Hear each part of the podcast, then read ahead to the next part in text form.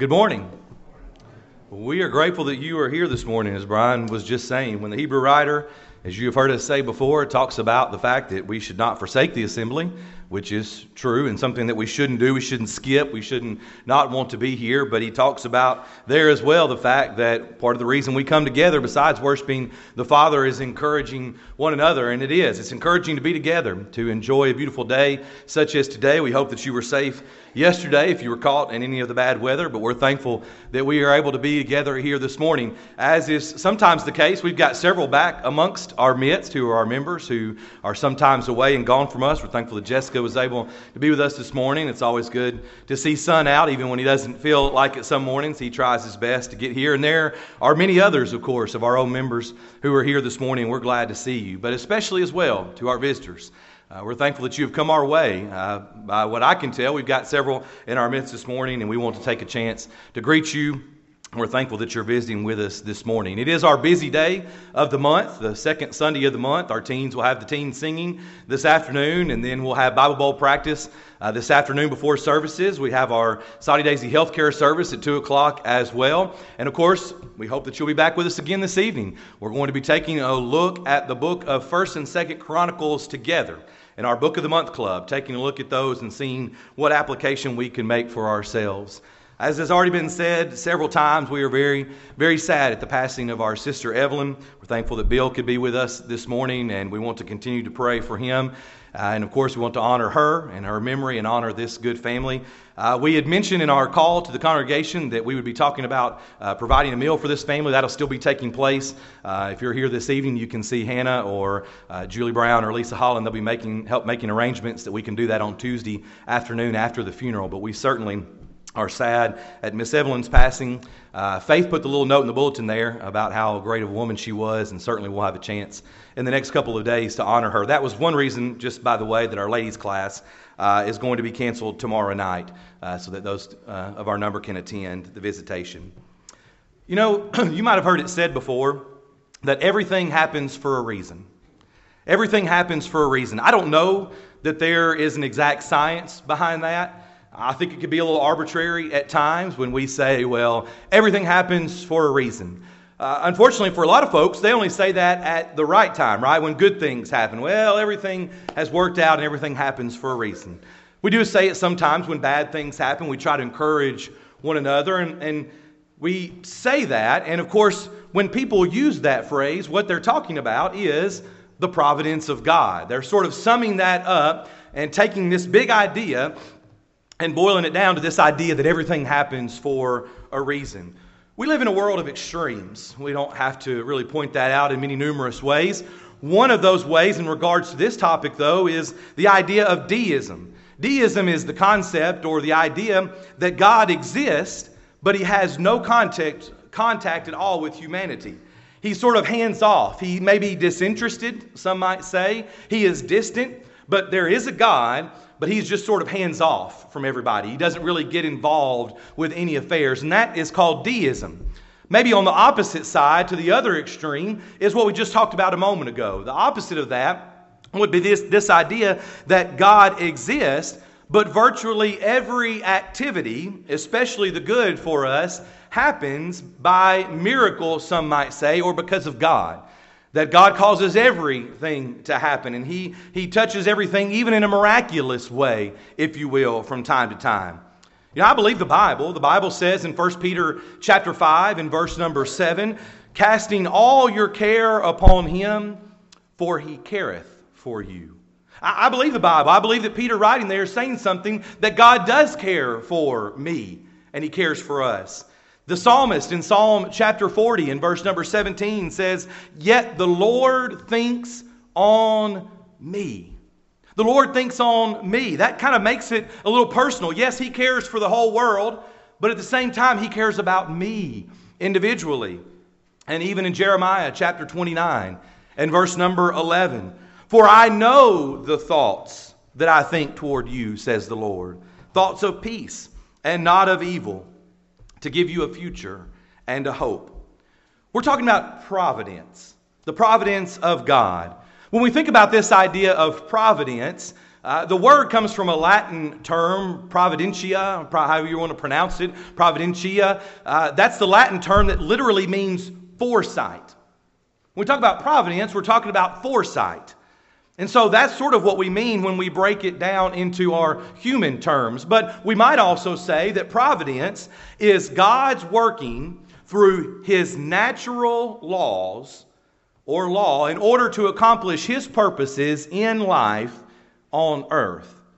God's working through his natural law to accomplish his will or to accomplish his purposes in life here on this earth.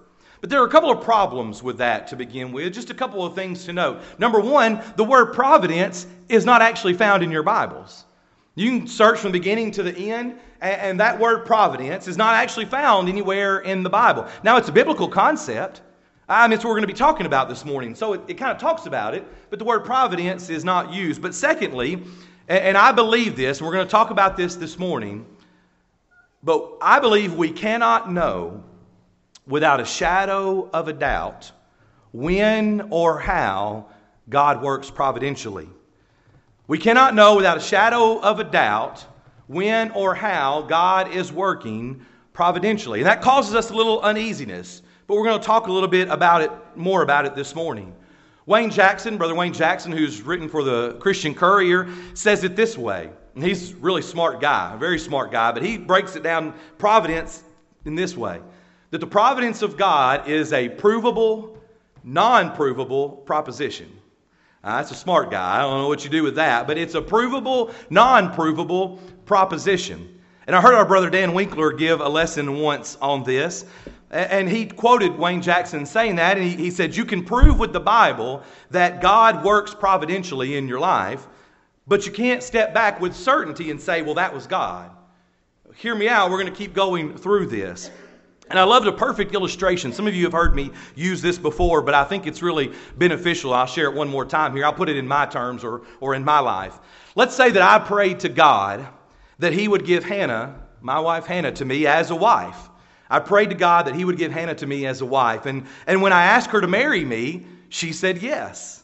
Now, was that God working providentially in my life, in her? Or was there some woman over here saying, God, please don't make Joel my husband?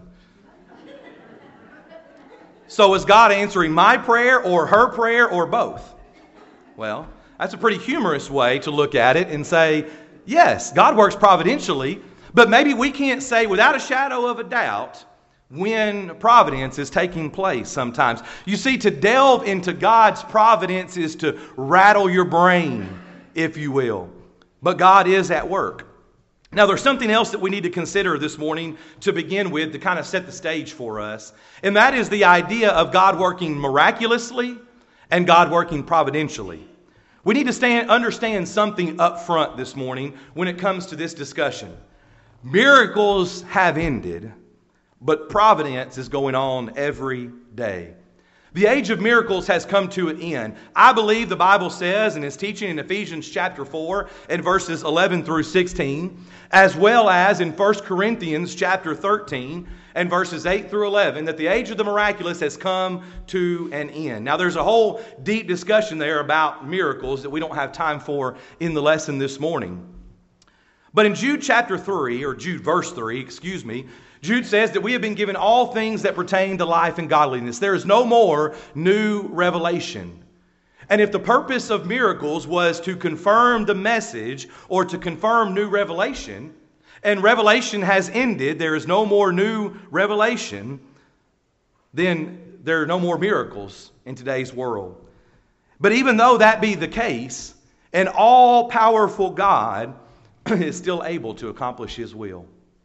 An all powerful God is still able, not having to work miraculously, but to accomplish His will. I say it again miracles have ended, but providence is going on every day. Let's look at a couple of examples to see the difference when we talk about the miraculous and the providential. First of all, we talk about Mary and Hannah. Now, you'll notice these names as to mother. So, we're going to talk for just a moment about birth. When we think about Matthew chapter 1 and verse number 18, Matthew chapter 1 and verse 18, as well as Isaiah writing many, many years ago in Isaiah chapter 7 and verse number 14, we know that Mary was a virgin. She did not know a man in the sense that the Bible talks about knowing a person in that sense. And yet Mary brings forth the Son. And so when we read that, when we see that, we understand that to be the miraculous. Because here is a woman who has not known a man who is bearing and delivering a child. That would be miraculous. But I've already shared with you before one of my favorite stories in all of Scripture. In 1 Samuel chapter 1, we meet Hannah. And Hannah, as well, is barren. Hannah has not had a child, and she wants one, and she prays to God desperately, as it were, begging, as it were, for a child. God hears her prayer, but in 1 Samuel chapter 1 in verse number 19, we see the phrase that Hannah knew her husband Elkanah or Elkanah. So Hannah is going to bring forth a son, but she is going to do so by natural means. She has prayed to God, God has heard her prayer, and she has known a man, and here we have a baby boy that's going to be born. One is miraculous, one, we might say, is providential. There's a second one here in Isaiah chapter 37. In Isaiah chapter 37, we meet and someone that is talked about throughout the Old Testament in a few different places. But Isaiah chapter 37 and verse number 36, Sennacherib's army is going to meet its end. And the Bible says there, Then the angel of the Lord went out and killed in the camp of the Assyrians 100 and eighty-five thousand. That's not uncommon for people in the Old Testament to die. But notice, and when people arose early in the morning, there were the corpses all dead. You see, God here uses a miracle, if you will, to take out Sennacherib's army. There's no fighting going on all night. I would assume the people are asleep and they wake up, and instead of looking at an army of 185,000 on the other side of the battlefield, there's bodies everywhere, and they're all dead. And they can claim victory, but not through natural means, not by their own strength or their own sword, but because of a miracle by God. But go back, if you turn to Isaiah chapter 37, and look at verse number 7, because we talk about Sennacherib here. God says, Surely I will send a spirit upon him, and he shall hear a rumor and return to his own land, and I will cause him to fall by the sword in his own land. Now go back again to the chapter 37, the end of the chapter. After we read about the death, the miraculous death of Sennacherib's army, and verse number 37, so the king of Assyria departed and went away, returned home, and remained at Nineveh.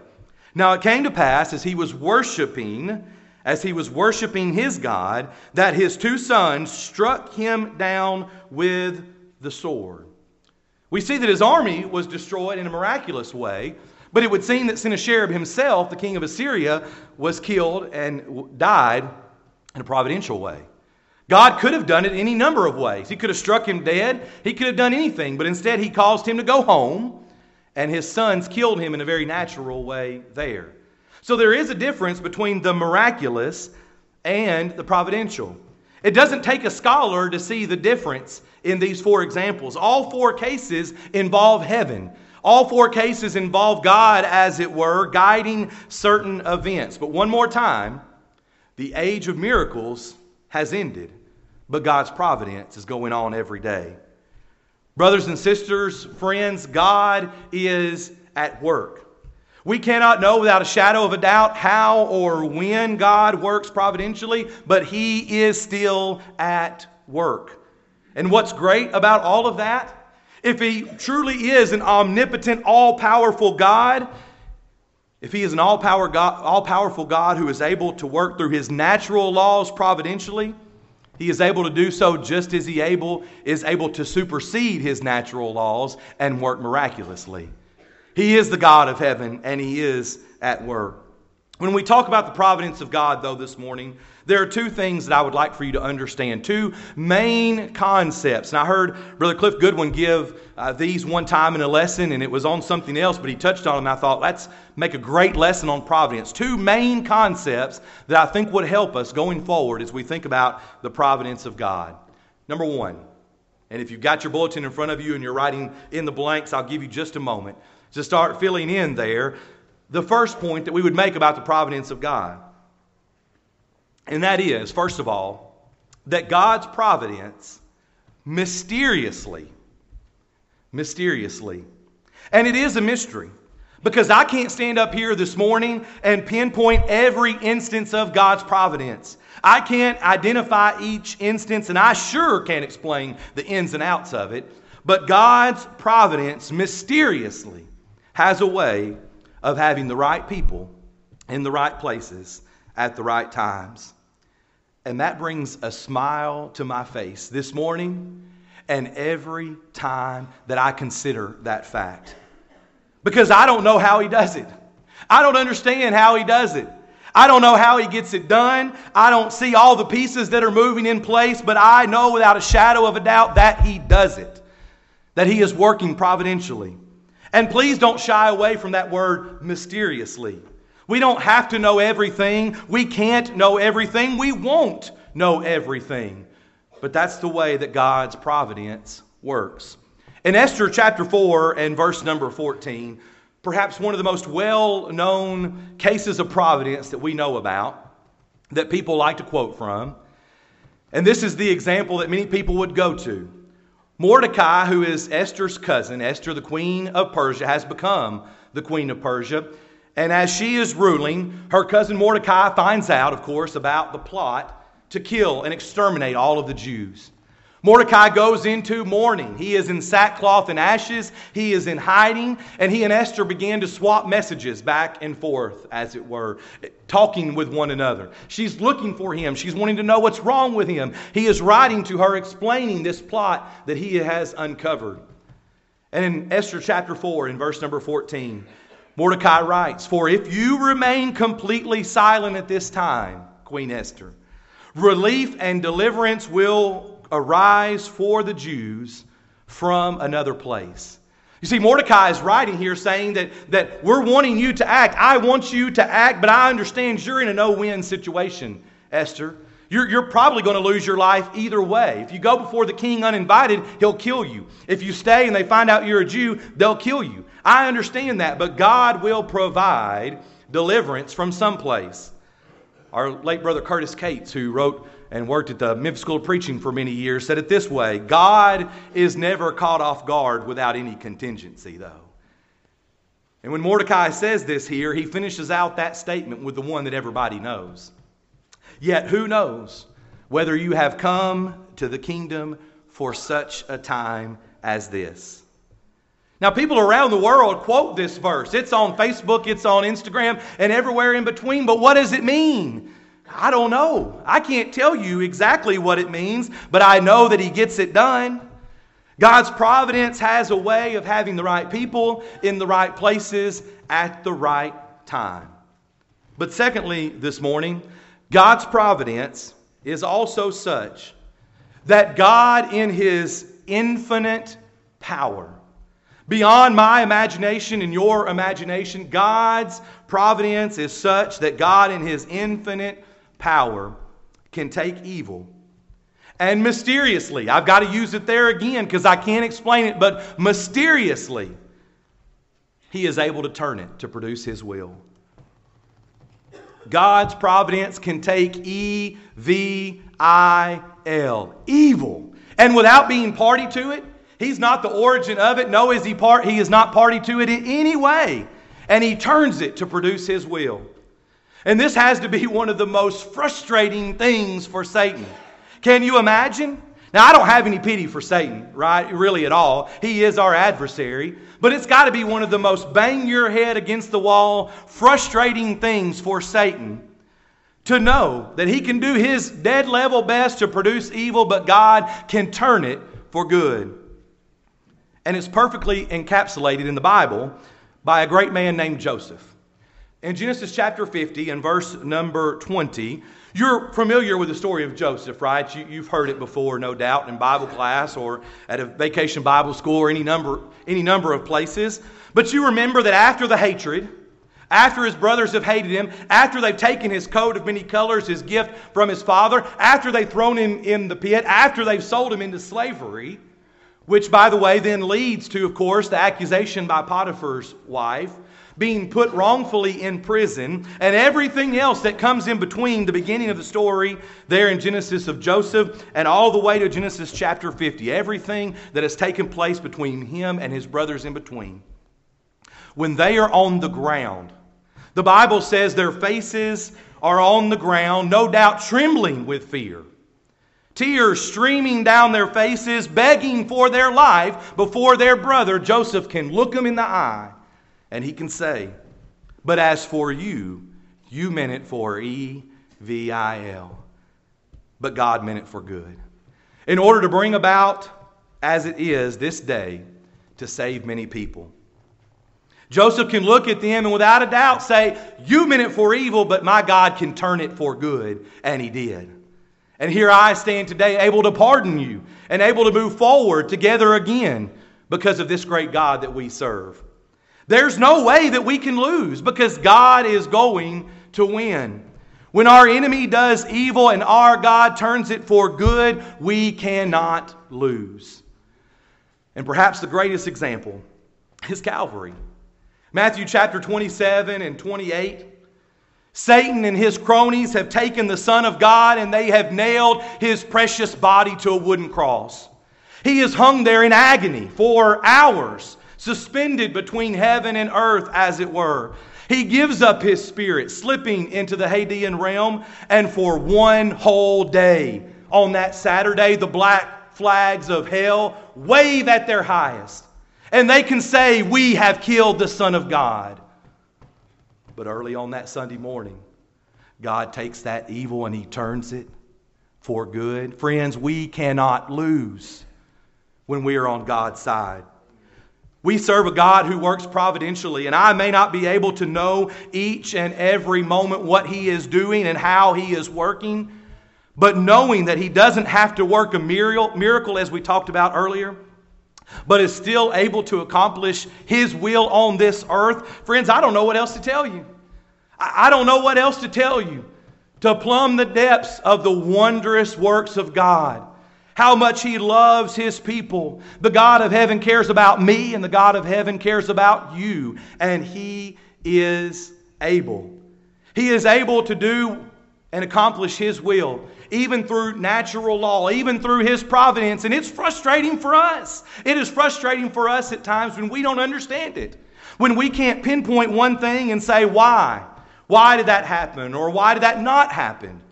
But God's providence is still at work. It doesn't have to be miraculous, and He can still work in our lives.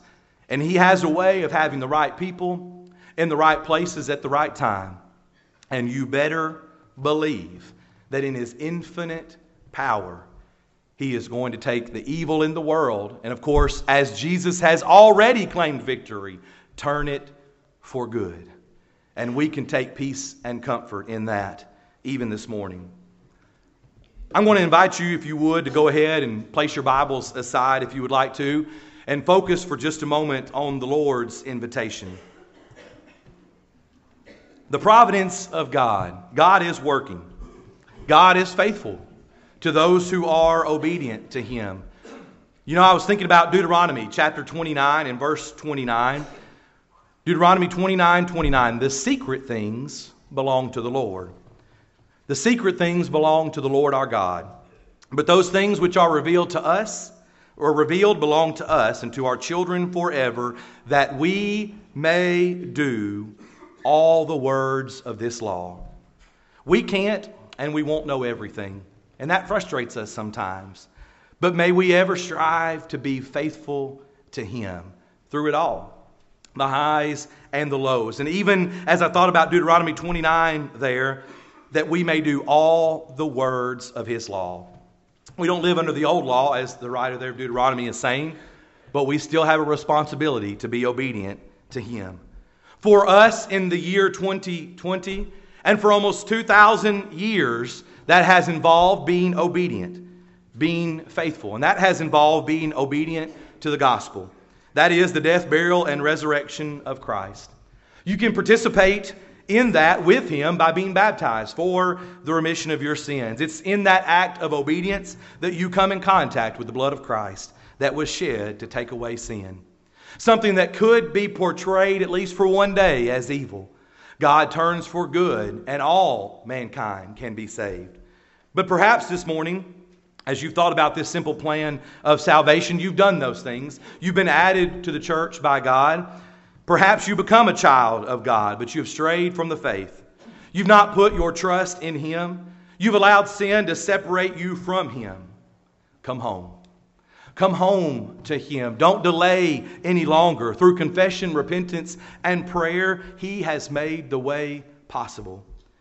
As we are about to sing this song of invitation, one of our elders will be here at the front to assist you as we would all be willing to pray with you and for you if you need to make a change as we stand together and as we sing.